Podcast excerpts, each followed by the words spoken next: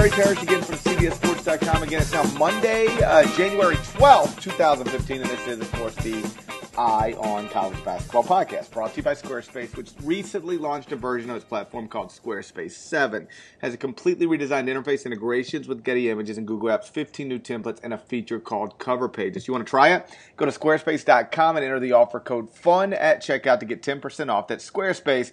Start here, go anywhere. Okay, I'm joined today by Rob Doster from MDC Sports, and I want to start with the wild Sunday that we just witnessed. First, Duke lost at North Carolina State, then Wisconsin lost at Rutgers, then Arizona lost at Oregon State. All three losers were actually heavy favorites, all roughly double-digit favorites. I think Duke was around 9 or 10. So these were massive upsets. Rob, tell me, which result of those three surprised you the most? Probably Arizona losing at Oregon State. You know, Wisconsin was playing without Frank Kaminsky, and then Trey Jackson got hurt late in the first half or at halftime. I don't think he played in the second half. So, you know, that one's – I know it's Rutgers, but that's understandable at least. And then NC State and Duke. Like, I feel like NC State every year has an upset like this in them. And, you know, to be honest with you, I feel like Mark Gottfried's team has kind of been underperforming a little bit this season. If you look at the talent that he has on that roster – they should be, you know, either in the top 25 or close to the top 25. And winning at home against Duke, which is, you know, a rival, what are they, 25 miles away or something like that? Yeah, it's close. Yeah, they're going to give Duke a fight every single time at home. So, you know, Arizona losing at Oregon State was a little bit shocking to me. I didn't realize how good Oregon State has been playing this season. You know, I think Larry Krystkowiak at this point has to be the Pac-12 Coach of the Year. But, you know, you got to put Wayne Tinkle in the conversation. I mean, nobody had Oregon State doing anything this season. And I think they're, what, 11-4 now. They've won a couple Pac-12 games already. They're obviously going to, you know, be competitive anytime they play at home. So, I mean, you have to put him in the conversation there. He's really, really done a good job with them. It's interesting you mentioned that you didn't notice how good Oregon State have been playing or how well Oregon State have been playing this year. I didn't either. Like yesterday, yeah, I do this thing, as you know, last call for drunk bets, where I throw up a late game every night, and it's mostly unsuccessful, but it's still something I'm committed to doing. And so I noticed the line on Arizona. I think it opened at around 10, went down to 9 at one point, and I was like, really, Arizona over Oregon State? Because in my head, I'm like, that's Oregon State. That's like, this should be simple. And then I started looking at the numbers, like all the analytics of Oregon State, and they're not bad. You know, like I still picked Arizona because I'm committed to losing at this thing. But Oregon State isn't bad, and that's a testament to Wayne, because like they shouldn't be good. They haven't been good in a while. That's why they had to get a new coach. And you look at that roster, and there's no reason for them to be competing with Arizona, and yet they knocked off Arizona. And this is Arizona's second really big questionable loss. Now, I know we're sitting here talking about how good Oregon State is, but it's relatively speaking not good enough to be banging heads with Arizona on a Sunday night. They've got the loss at UNLV a couple days before Christmas, now a loss at Oregon State. And in theory, this, I mean, you know, I guess on one hand, this isn't a big deal. You know, it's still early, but you know, the Arizona team last year wasn't taking losses like this early, and this one already has two. What do you make of that? Well, I think they had them scouted perfectly.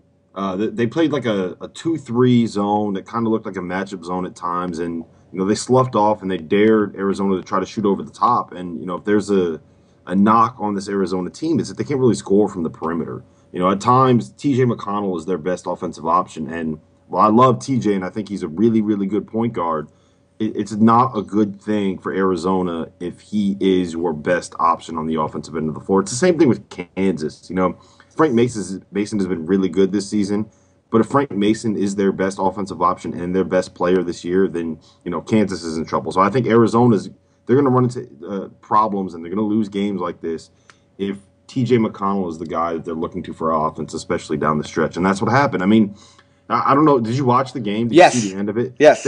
At the end of the game, they were playing Stanley Johnson and Rondae Hollis-Jefferson at the 4 or 5 because that's how bogged down their offense was. And I think that Oregon State kind of gave us a blueprint on, you know, what you have to do to beat Arizona. What's going to be interesting is to see, you know, I have all the respect in the world for Sean Miller when it comes to, you know, coaching a basketball team. And it's going to be interesting to see what he can do with this team to make an adjustment where they score a little bit more. Like last year when they lost Brandon Ashley, he got into more of like an up-tempo system and started pressing a little bit more because they had, you know, Rondé and Aaron Gordon and Nick Johnson, all these like absurd, ridiculous Olympic-level athletes, and just let them get out and run and make plays and do what they do in the open floor. And I don't think that he has the pieces to do that this season.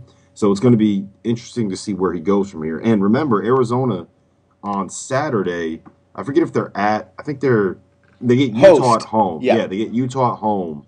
And Utah might be the best team in the Pac-12 this season. I mean, I think they are in Ken Pom's ratings. So, you know, that's going to be a really, really interesting matchup. And, frankly, if Arizona loses to Utah at home, I don't know if they can win the Pac-12 regular season title. How about this? In the preseason, when I would have Matt Norlander on, Sam Vecini on, my colleagues at CBSSports.com, we were sort of going through the power conferences. It seemed, I don't know, pretty clear at that time that if you were trying to pick a power conference team that you could trust to win the championship, like who was like win its own league championship, you know, Kentucky seemed like, yeah, they were the favorite, but they could maybe be threatened by Florida, and also a preseason top 10 team. And Wisconsin was the favorite in the Big Ten, but, you know, Michigan was still there. Michigan State was still there. Nebraska was a preseason top 25 team. I think most people thought Arizona was, if you're trying to pick the most likely lock to win a league title, it might be Arizona. And you look up now, and I'm not even sure they're the best team in the Pac-12. Like Utah, by a bunch of different measuring devices, seems to be better right now. Yeah, and I think that speaks to just how good Larry Krystkowiak has gotten this team. Like, to be honest with you, I think Arizona is just like maybe at like a touch worse than we thought they were in the preseason. You know, they still can really, really get after you defensively. You know, they still have that big front line. They can still overpower you in the post at times. Like they pretty much are who we thought they were. They're just having a little bit more issues scoring the ball than we expected.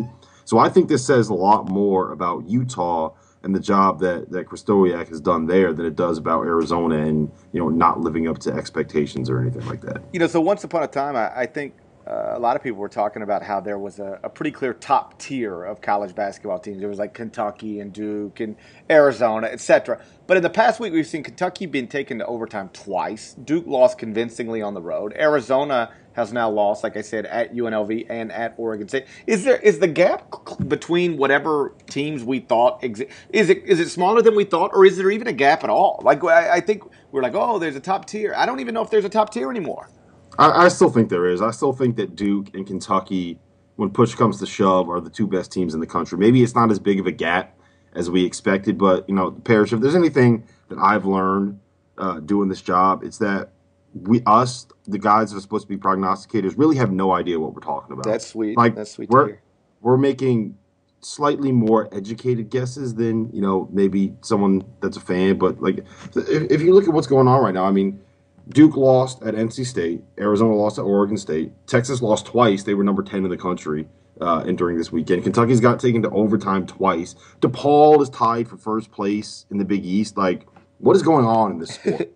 You know what I think's more true is that we are now in a position to react publicly to everything in real time, that we end up muddying our own opinions. I actually try to stay away from this as much as possible, but I think you can ride a roller coaster and end up at the exact same spot you were at beforehand. It's a little bit like the Andrew Wiggins thing last year. If you would have just stayed committed at the very beginning, like Andrew Wiggins is the best freshman in the country. Andrew Wiggins is going to be great. If you'd have just stayed committed to that, you could have avoided all the questions throughout and then looked up at the end and said, see, I told you. And I wonder if that's a little bit like that's an example, a small example, but an example of college basketball in general. Like you can spend this past week watching Kentucky go to overtime against Ole Miss and try to pick apart Kentucky and wonder how vulnerable they really are, and then watch them go to double overtime against Texas A&M and write down the five biggest issues facing Kentucky and put question marks beside a bunch of things. But if you just chill and let it all play out, we'll look up in March and Kentucky's still going to be Kentucky. Like you said, Duke's still going to be Duke, and so on and so forth. I wonder if these sort of twists and turns have always happened in college basketball, but we haven't always had Twitter and social media to react to them every single minute. Yeah, and I think you're probably right about that. The other thing you got to remember is that now that we're in league play, you know, everybody is going to have everything that Kentucky and Arizona and Duke do. They're going to have it completely scouted out. They're going to have a game plan for everything that they've done. And, you know, the teams that haven't really struggled at this point in the season, like if you're undefeated, you're not changing all that much from what you do game to game. Like what you had done has worked. You know, Virginia's not going away from that pack line defense. Kentucky's not going to do anything different than what they've done all season long. And now you see teams figuring out what they're doing, game planning their offense or their defense to what they've done and what they see on film. So now, you know, you have Calipari and all these guys are going to be making their own adjustments. So it'll be fun to watch that. And the other thing is Duke and Kentucky and Arizona and even like Wisconsin, like when you host these teams, it is the biggest game of your season. Mm-hmm. You know, Texas A&M, like that's what they've been looking forward to since November, is that one shot that they get at Kentucky at home, and they're going to give it everything they have. And, you know, maybe for like Oregon, all right, think about Arizona on a Sunday night. They've spent 4 days in the state of Oregon. They played at Oregon on Thursday, right? So they're up there for 4 days. They have nothing to do all day Sunday. Maybe they have this shoot around at what, like 11 a.m. Nothing to do all day Sunday except sit on a couch and watch a couple of football games, and you know then they have to get up at 7 p.m. their time and go play a game against a team that is as fired up as they've been for a game all season long. Like that's not an easy thing to do. And we're sitting here trying to make definitive statements on 19 and 20 and 21-year-old kids. And you know, if I know anything about me when I was 19 or 20 or 21, or you know, right now at 29, is that I'm not really all that reliable and all that consistent. And so I can't even imagine what it's like for these kids where they, you know, they almost are expected to win every single game. So I think that's a factor that you have to throw in as well. We mentioned Wisconsin's loss at Rutgers earlier. You know, Duke lost at NC State. We've seen great Duke teams lose at NC State before. That really doesn't bother me that much. If anything, Mike will use it as some sort of teaching tool, and they'll be fine. I agree with you. Duke's still going to be fine. Arizona's a little bit of a head scratcher, but whatever. I you know, the idea that you know, if Sean Miller has a bad team, it'll be the first time in a long time, and he's not going to. I mean, that's going to be a top 10 team from now until the end. The other loss was the Wisconsin at Rutgers, and that one does come with a bit of an asterisk because Frank Kaminsky did not play. Who got hurt again? Trey Jackson, right, got hurt with an ankle. It was like a foot or an ankle, right? So, yeah. Like, they were shorthanded. But still, I will say this, because I got a lot of this last night on Twitter, you know, as I tweeted, you know, Wisconsin just lost at Rutgers. Like, 100 people wanted to tell me that Frank Kaminsky didn't play, as if I don't have the internet. Like, it's so funny to me. Like, this is my job, all right? I'm clearly on Twitter because, like, I just tweeted. The idea that you feel like you need to inform me that Frank Kaminsky didn't play, like I don't, like it's my goddamn job to know this type of stuff. Like, what do you like? Why do you feel like you have to tell me that? And so, like, people are like, oh, well, you know, Frank Kaminsky didn't play. I know Frank Kaminsky didn't play. Like, I was watching the game. I'm very aware. Either way, they were still like 15-point favorites even without Frank Kaminsky at Rutgers. And this is a Rutgers team that, you know, went, I think, 5-13. They lost to St. Peter's, right, by 18 at home. Right. Like, that's all you need to know about this Rutgers team. That was still a massive upset. Like, the idea, you know, without Frank Kaminsky, even limited by injury, that was still a massive upset to lose to Rutgers. Like, Wisconsin's going to be fine. Like, Bo Ryan teams are always fine. But still, that was a pretty significant moment. Maybe not for Wisconsin because whatever, they'll move on. But certainly for Rutgers, I mean, that's a memorable program moment. Yeah, and the one thing I liked about that, and this is getting off topic a little bit, I don't know, at the very end, what they did with the fans, they held them off the court, and they didn't let them storm the floor until Wisconsin got off the court, which is something that I think, you know, I don't know if you remember last year, it was Utah Valley and New Mexico State. At the end of March, first place in the WAC, and Utah Valley fans stormed the floor while New Mexico State was still on the court, and you ended up getting a fight between the New Mexico State players and the Utah Valley fans. And you know, remember what happened with Marcus Smart last year with the fans when they ran the court? Sure, I thought that it was really good of the Rutgers security staff that they were able to get the opposing team and the visiting team off the floor before they let the fans on there. And you know, they tried to do that with Duke NC State the other day, too. If you saw, like, Coach K didn't work. Yeah, no, but they went and shook hands early. He was trying. K has been very aware of that.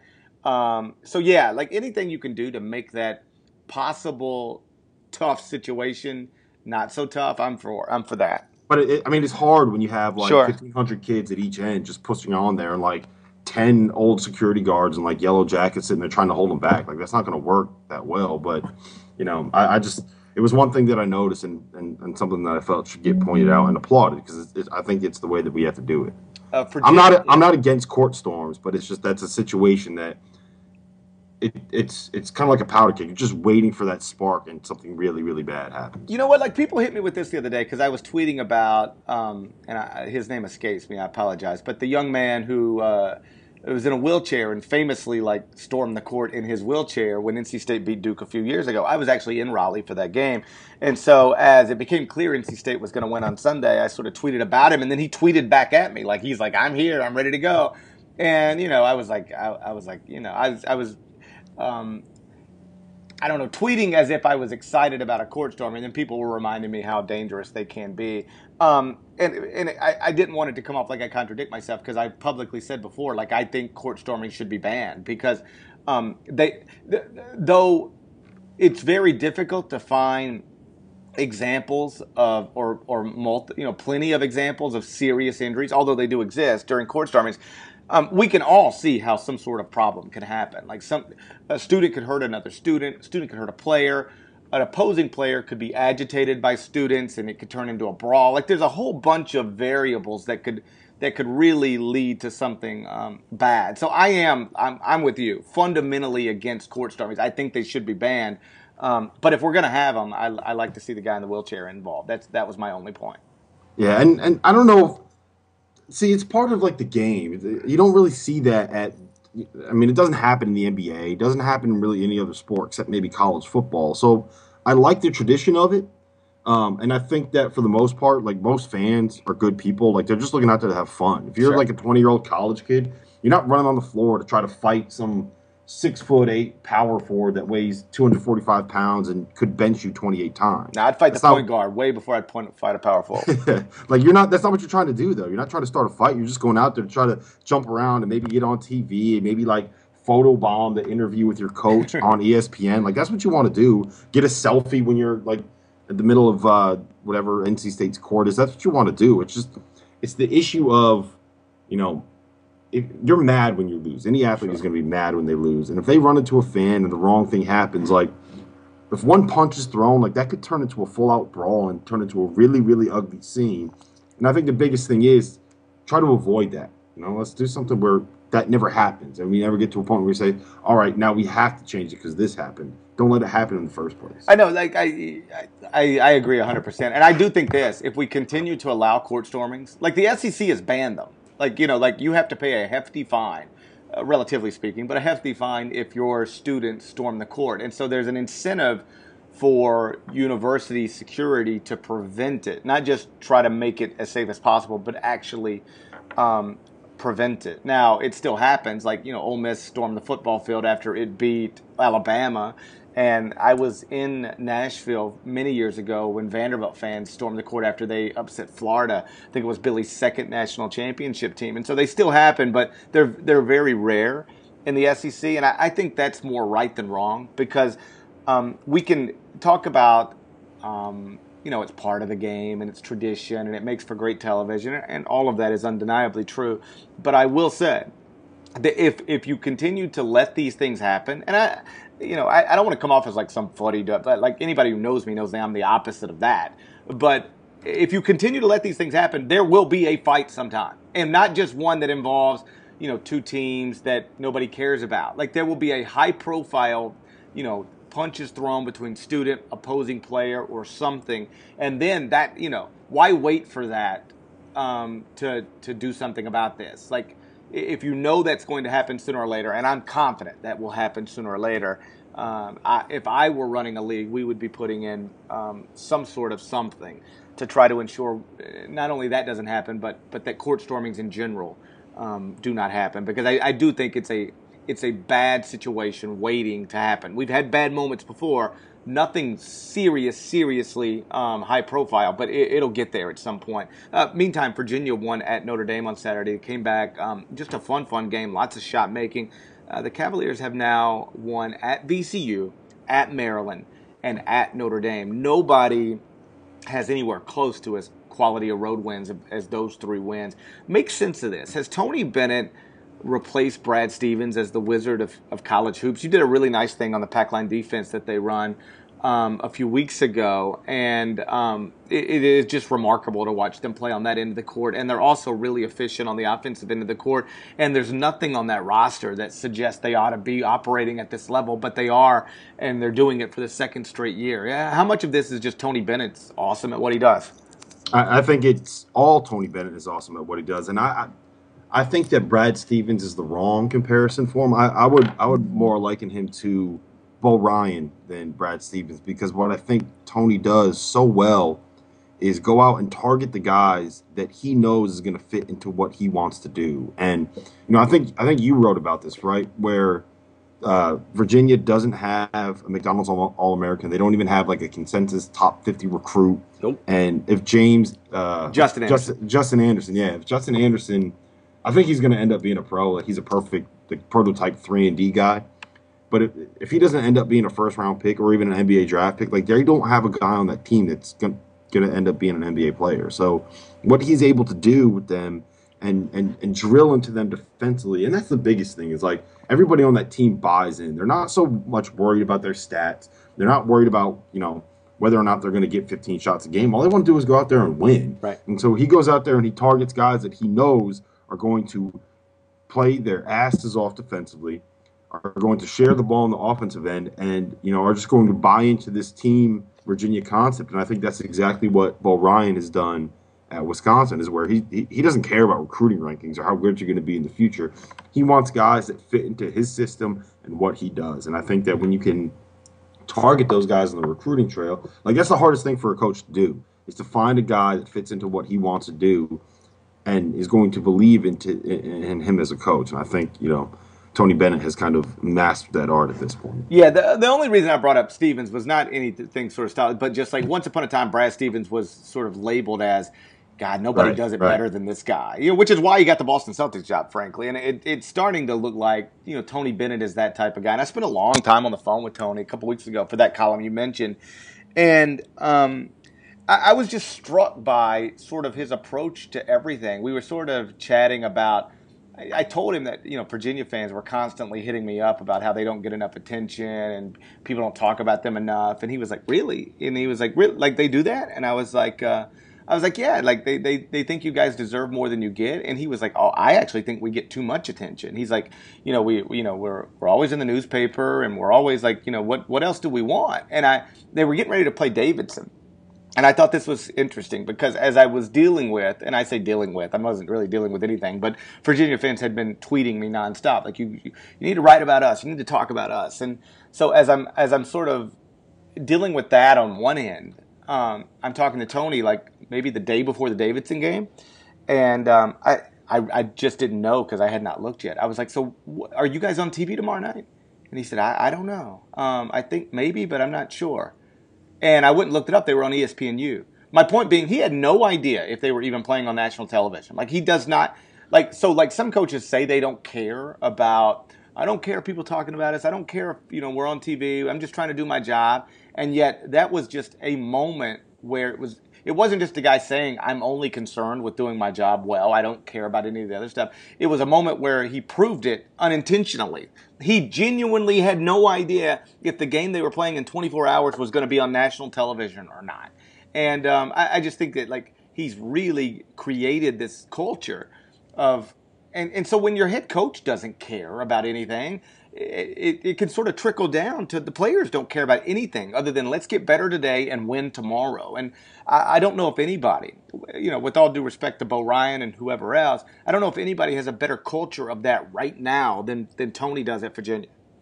Yeah, I would actually absolutely agree with that. I remember Virginia was playing at Barclays for, I think it was a Barclays Center Classic, wherever one of those preseason game was. And I was talking to talking to Justin Anderson just about, you know, my biggest concern entering the season with Virginia was that they didn't have like a go-to guy offensively. They didn't have someone where defense had to pay attention to him. Last year they had Joe Harris, and, you know, they could run Joe Harris off of screens, and defenses had to know where he was at all times. And, you know, what Justin told me, like, Joe had a bad senior season, well, quote-unquote bad. Like, his scoring went down from 16 to 12 points. And what Justin was telling me is that Tony basically used him as a decoy all season long. Was he would run him off these screens knowing that he would get two or three defenders paying attention to him, and that would open stuff up for everybody else. And Joe was perfectly fine with that. He was like, yeah, cool, let's do it. We're going to win more games this way. And they ended up winning the ACC. And that, like he said, that's what this team is kind of built on, is the idea of it doesn't matter who gets the shots or who gets the points, as long as at the end of the day we have more points than the other team. And this, maybe it's just us that'll find this interesting, but I just looked them up on Ken Pom, the Virginia Ken Pom page, and they're predicted to win every single game the rest of the season, which includes at North Carolina, a sweep of Louisville, and against Duke. And, I mean, I think that kind of tells you where this team is right now. That doesn't happen. Yeah, I think the only teams currently projected by Ken Pom to still, you know, be favored in every game they play, Kentucky, Virginia, and Gonzaga. I think that's it. And, you know, Gonzaga is league-related, although I think Gonzaga is terrific. But I don't think Virginia is going to run the table in the ACC. But the idea that a statistical analysis could project you that way on January 12th is pretty impressive. Remember, today's Eye on College Basketball podcast is brought to you by Squarespace, where you can easily create your own professional website or online portfolio. Squarespace is now redesigned with Squarespace 7 interface, including integration with Google Apps, partnership with Getty Images, 15 new templates, and cover pages. And it has an amazing support team that works 24 hours a day, 7 days a week. Everything starts at just $8 a month and includes a free domain name if you sign up for a year. Every design automatically includes a unique mobile experience that matches the overall style of your website, so your content's going to look great on every device every time. To start a free trial and no credit card required, get to building your website today. When you decide to sign up, make sure to use the offer code FUN at squarespace.com. Offer code FUN to get 10% off and to show your support for the Eye on College Basketball podcast. That's Squarespace. Start here, go anywhere. All right, let's do some news and notes presented by Squarespace. And one thing I wanted to touch on is that there were some big shots this weekend for a couple of guards who had kind of been, if not absolutely been, struggling this season. One for Marcus Page, the other for Marcus Foster. Is Page hits a floater to beat Louisville on Saturday afternoon, and then Marcus Foster, you know, hits the shot that forces overtime that leads to Kansas State upsetting Oklahoma. Both those guys out of whatever funk they were in, and specifically with Kansas State, I think it was reasonable, at least before Saturday, to call them the biggest disappointment in college basketball. Did they figure something out, or was that just sort of one game and they'll get back to being what they were? I think that the bench taught Marcus Foster a pretty significant lesson. I don't know if you saw the Oklahoma State game, but he got benched because of whatever. Like, you talk to 10 different people, they give you 10 different reasons of what's going on there. Basically, he wasn't happy in his role. Like, he wanted more shots. They think he wanted to be more of a point guard because he got in his head that that's what he wants to be at the next level. Whatever the case was, he was just not playing the way that Bruce Weber expected him to be. So he benched him against Oklahoma State. He played 14 minutes. He didn't score. Kansas State lost by 14. They were 7-7. Like, it looked really, really bad. And he was on the bench. And, you know, I'm not going to repeat it because I'd probably get fired, and you get fired at the end of the podcast, and nobody wants that. But you could tell when they zoomed in on him and you read his lips, he was not happy with Bruce Weber leaving him on the bench. But I think he also got the point, because when you come back after a game like that and you realize that you were on national TV, like, cussing out your coach, people can read your lips. Like, that's kind of a humbling experience. And no NBA team, if his goals get to the NBA, no NBA team wants a kid that's going to sulk on the bench. So Bruce Weber said that Monday and that Tuesday were the two best days of practice that Foster has had all year. He came back, he came off the bench, and had 23 in a win over TCU, and then against Oklahoma. He didn't get down when he got in foul trouble. He actually hit the game-winning shot at the end of overtime as well. And I think that what you're seeing now is that he's kind of woken up a little bit, and he's kind of gotten the point. And if he's getting the point and he's playing like a guy that could be an All-American, then I think that Kansas State is good enough to finish in the top half of the Big 12. Because, I mean, they are. you know, they are good enough to do that. So it'll be interesting to see if this continues. And you know, I think they're going to be a really interesting game. Let's say they finish, you know, 11-7 or 10-8 in the Big 12, and they, you know, they beat everyone they should beat at home. They get an upset win here or there. What do you do with them come NCAA tournament time? Because they really have a bad non-conference right now. I think they did so much damage to themselves in the non-conference. I mean, they lost to Long Beach State. They lost to Texas Southern at home. Texas Southern at home. Really, those are the only two, like, bad. But, well, I mean, Tennessee, that's probably not a good, you know, especially considering Alabama just ran. Pitt's not a good loss. Yeah. They lost by 23 to Pitt. Right. Yeah, I mean, they really did some serious damage to themselves in the non-conference. I mean, they'd have to finish, I don't know. I mean, they'd have to go over and above on in the league to even put themselves in consideration for. Well, if they finish 10-8 in the league, they're going to have 14 losses on the season. Yeah, that's a lot. That's a lot of losses, and some bad ones, some really bad ones. Especially when Texas Southern is one of those losses. Yeah, if I were a betting man, and I am a betting man, I would bet against them being in the NCAA tournament. Not a very good one. Not lately, certainly not. Yeah, what's your record on that right now, by the way? 19, 21, and 3. 19, 21, and 3. So you haven't lost that much money. No, well, I mean, if you confine it just to late night drunk bets, but when you start including my early day sober bets and, like, you know, sort of like early evening drunk bets, it can get you know, it gets lopsided. The bowl season was bad for me. 12 gauge cost me a lot of money. That's why I stay away from gambling, because I'm awful at it. Like, I try to help my buddies make picks, and, you know, I'm just. There was one stretch where I think I lost like 11 in a row, and my friend was like, "Yeah, I kept asking you for real picks," and then I would literally just bet against whatever you said, and I started making money. Yeah, no. What you'll find out is most gamblers are bad at it, but that doesn't stop them. And so, yeah, what are you gonna do? Hey, Georgia Tech lost to Wake Forest over the weekend, which, like, probably didn't even register for most people, but. It did drop Georgia Tech to 0-3 in the ACC. Among the on-the-hot seat power conference guys, Brian Gregory is probably the most up against it now. He's in his fourth season. He's never not lost twice as many ACC games as he's won. Never finished better than ninth in the league. If this goes the way it looks like it's going right now, do you think he's going to get a fifth year at Georgia Tech? Man, I'm so bad at predicting these things, but... You know, it just doesn't feel like there's any momentum in that program. That's the problem. You know, like, you can have a bad team if you've gone out and you've got some good recruits coming in. Like, look, what Billy Kennedy's doing at Texas A&M now, I think, is a good comparison. Like, that Texas A&M team probably isn't going to be all that good this year. They're probably not going to make the NCAA tournament. They're probably not, you know, if they had beaten Kentucky, that might be the highlight of his tenure so far. What is it, 4 years at Texas A&M? But... he's got, like, all these good recruits coming in next season, and he landed a couple good recruits for the 2014 class, and, you know, he's starting to make some headway in the state of Texas.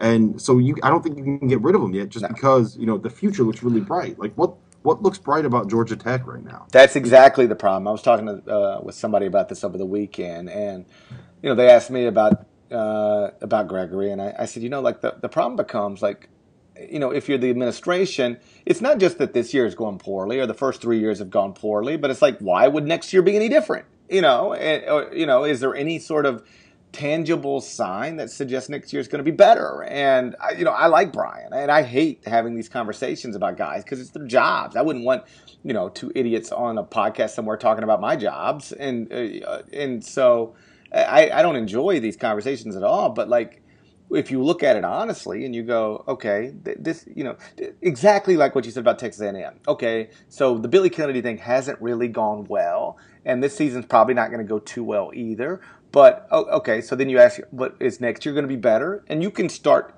go, yeah, I could, like, he's enrolling a top 10 recruiting class. There's at least some reason to believe in the future of Billy Kennedy at Texas A&M. I just wonder if there's reasons to believe in the future of Brian Gregory at Georgia Tech. And if somebody asked me to answer that honestly, I don't know. I mean, I don't see it. I mean, there's no it's not like there's these awesome transfers sitting out or these awesome recruits on the way. It does seem, I think you used the right word, it's a program that seems to lack momentum right now. Yeah, the interesting one to me, I forget who made the point. It might have been you that made this point that, you know, everyone that we kind of said was on the hot seat entering the season had a really good start to the year. What about Steve Lavin now? Yeah, they've lost three in a row to start Big East play. Like Rasheed Jordan, who knows what's going on with him? Right. They don't have any depth up front. They landed a recruit today, a top 50 kid. Right. But it's not like that one top 50 kid is going to be able to change the fact that they're losing, you know, four seniors and might lose Chris Obekpa and Rasheed Jordan to the NBA. He didn't get Isaiah Briscoe. He's still in the mix for Shep Diallo, but who knows if he's going to end up getting him. I think Kansas and Kentucky both want him too. So what about Steve Lavin? Well, they're still sitting here at 11-4, on January 12th. So that's not awful. And three of the losses are to currently ranked teams, like Gonzaga, single-digit loss, Seton Hall, a loss on the road, and then a loss to Villanova. That was last Tuesday, and then the other loss is a Butler loss, right, by 4 points. So there really is no bad losses. I think it's four top 30 Ken Pom losses, and then they've got wins over Minnesota, got a win over Syracuse, got a blowout win over a Tulane team that isn't bad. I mean, isn't good, but isn't bad. So though the 0-3 Big East start is concerning, particularly when two of those games are home games, one's a loss on the road to a ranked team, and the other is a loss at home to the team that's probably going to win the league. So I'm not that concerned with St. John's right now. I still think that they have an opportunity to turn this around, be fun, and actually make the NCAA tournament. But clearly, when you start 11-1, you don't ever want to be 11-4, right? That's not there's no sense in arguing. It's not ideal. That. Yeah, if you're 11-1, you don't want to look up 2 weeks later and be 11-4. But I would guess they'll do enough, and Steve, for a variety of reasons, will probably be okay. But it is interesting, like the guys that we thought might be on the hot seat, and still could be. It's very, very early. These things can turn in a variety of ways. Kevin Willard, Travis Ford, Tom Crean, so far, so good. Last thing I wanted to talk to you about, it was a headline from late last week, and I don't know if it got a lot of national attention because it sort of seemed like an old story to some people, but I know it's something you and I have both written about in the summer, and that's that the three Oregon basketball players were accused of sexual assault toward the end of last season.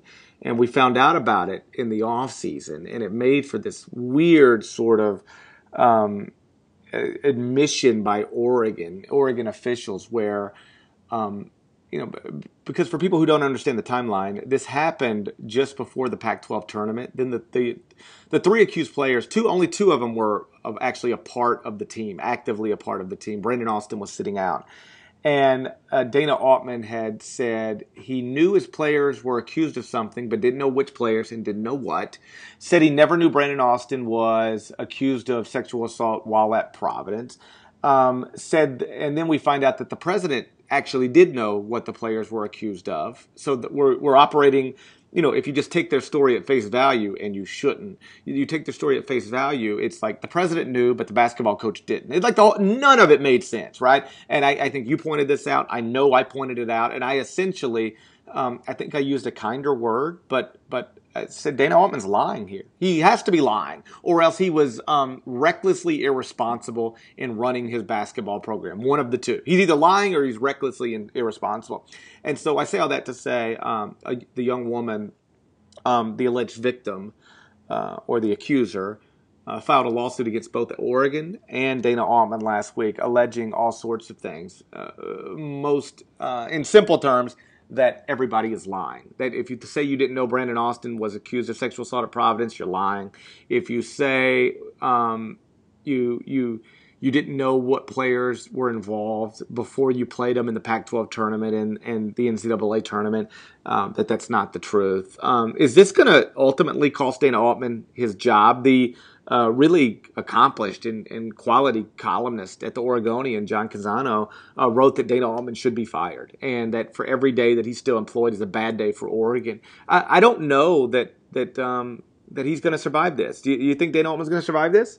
No, and I wrote that he should be fired back in May or June or when all this stuff first kind of came out. Right. And I think the most damning piece of evidence against him is that in that lawsuit that was filed, Brandon Austin's mom actually told the lawyer's investigator that she had told Oregon everything. Right. That Oregon knew everything that he was accused of. They knew why he was suspended. They knew why he was kicked out of school. They knew everything about the situation with Brandon Austin at Providence, which is the truth. And I don't even think that – look, I flat out don't buy that Dana Altman had no idea what was going on, because I was having conversations about Brandon Austin and that sexual assault allegation at Providence in, like, November. Sure.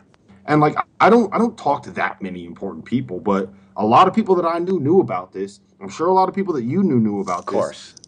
And it was to the point where the first time it was ever written publicly was in March. And I remember that story from I think it was like March 19th. And I remember the date because when it was published in the Wall Street Journal, I was like, whoa, like, this isn't common knowledge. People don't know about this yet. That's how many conversations I had about it.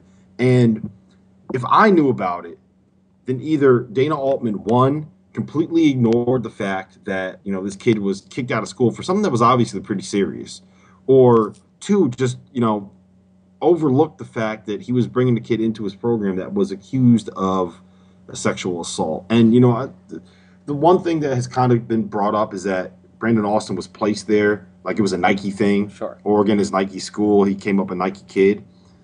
So that doesn't look better for Altman either. So either he's just like a complete pawn in this program and has absolutely no teeth and no say in what's going on there, which, you know, is not ideal for the coach of a program, or he's a guy that doesn't own up to the fact that he brought a kid that was accused of sexual assault onto the campus, and then that kid committed another sexual assault. Like, I understand giving someone a second chance. Like, Austin was never officially charged. I don't think he was convicted of anything. So I understand giving a kid a second chance. But if you bring him onto your campus and he does the exact same thing that he was accused of and kicked out of another school for, like, you have to own up to that. You have to face the music for that. And, you know, that's my biggest issue, is that he's not taking ownership of the fact that he brought in a kid that could be, you know, like a serial sexual predator onto his campus. And, you know, this thing it's so murky, because sexual assault issues, like, it's really, really hard, because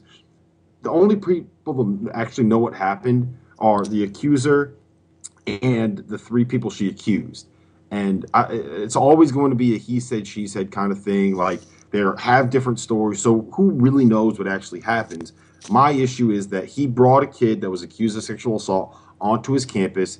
That kid is accused of another sexual assault, and then he lied about whether or not he knew what was going on. And to me, that is a fireable offense. Yeah, to me, this is very simple. You either knew and you're lying now, which is awful, or you didn't know when I knew and you knew and everybody and lots of people in basketball knew, which is recklessly irresponsible. So, like, you pick. I don't care. Like, okay, you can pick A or B. Those are the only options here. A is you knew and now you're lying.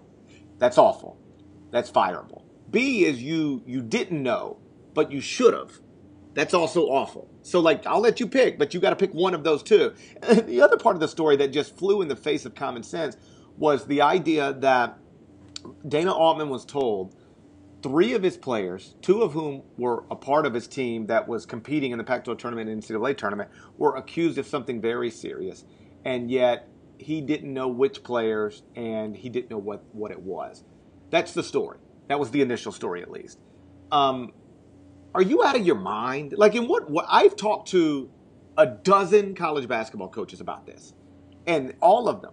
Like, and I'm not even talking about people who hate Dana Altman or people who have an axe to grind. People, they're just like, come on, man. Like, if college basketball coaches, and this is sort of the column I wrote back in, you know, again, early off season, they often talk about themselves as, you know, as their players, as, hey, these are my sons, we're a family. And so I just try to, like, I have an 11-year-old, and I can imagine the cops knocking on my door. This is essentially what Dana Altman said happened. The cops knock on my door, and they say, let's say I had four kids, right? And they say, hey, Gary, we just want to let you know one of your kids has been accused of something very, very serious, but we cannot tell you which one, and we cannot tell you what it is. But so just chill, and we'll let you know when we know. We'll let you know when we can tell you more. Are you at, and you think I'd just say, like, you're not going to figure it out? Like, you're not, or like I would just say, okay. First off, I'd be like, no, you ain't going to do that. Like, you're going to tell me what's going on with my son. Or, like, I had multiple coaches tell me this. what you do, if the cops won't tell you, and keep in mind, the cops would tell you, all right? You're the head basketball coach at a public university. If you said what players did what, if you genuinely wanted to know, they would tell you, all right? So that just doesn't fly in the face of anything. Athletic departments and police staff, police officers have like a pretty, I don't want to say tight relation, but they know each other because they have to. And so the idea that you couldn't find out is just crazy. But even if the cops were like as tight-lipped as ever and they weren't going to tell you, the first thing you do is gather your players in the locker room and you sit everybody down and you say, hey, listen, something went on this weekend. Some of you are in trouble. Somebody speak up. Somebody tell me what's going on. We're not leaving here until we do. You'd figure it out if you wanted to figure out. So again, he either is lying that he didn't know, which I think is more likely than not, or B, he didn't do anything to try to find out, which I think is negligent. And when you combine that with the fact that he and his staff actually got bonuses for making the NCAA tournament and all of those things, then you really put coaches in a position where they are financially benefiting from not knowing so that they can continue to play players that could theoretically help them win games. And the whole thing is just a mess. Again, I can't tell you for sure that anybody's lying, although Brandon Austin's mom seems to think that Dana Altman is lying. But I can tell you for sure one of these two things. They either lied during that press conference or they were recklessly irresponsible in how they handled the entire situation, dating back to enrolling Brandon Austin. And to me, in this climate of how athletics is treating sexual assault and domestic violence, it's just it's not unacceptable. Not even just that, like in a decent society, just a decent people, dude. Yeah, right. Like if you're going to be a decent person, if you're going to be in charge of like the lives of young people, like you should be fired for either being negligent or lying about the risks that you were putting this campus at. So I absolutely agree with you that Dana Altman should be fired for this. I would imagine that when we start the 2015-16 season, for one reason or another, he will not be the coach at Oregon. We'll see. Okay, well, listen, I've kept Rob here long enough, kept you guys here long enough. So let's get out of here, but not before I thank everybody for listening. You're kind to do that. Remember, you can subscribe to the Ion College Basketball Podcast on iTunes. It's the quickest way to get your hands on the latest podcast. So make sure to do that, and either way, we will talk again later on this week. Take care.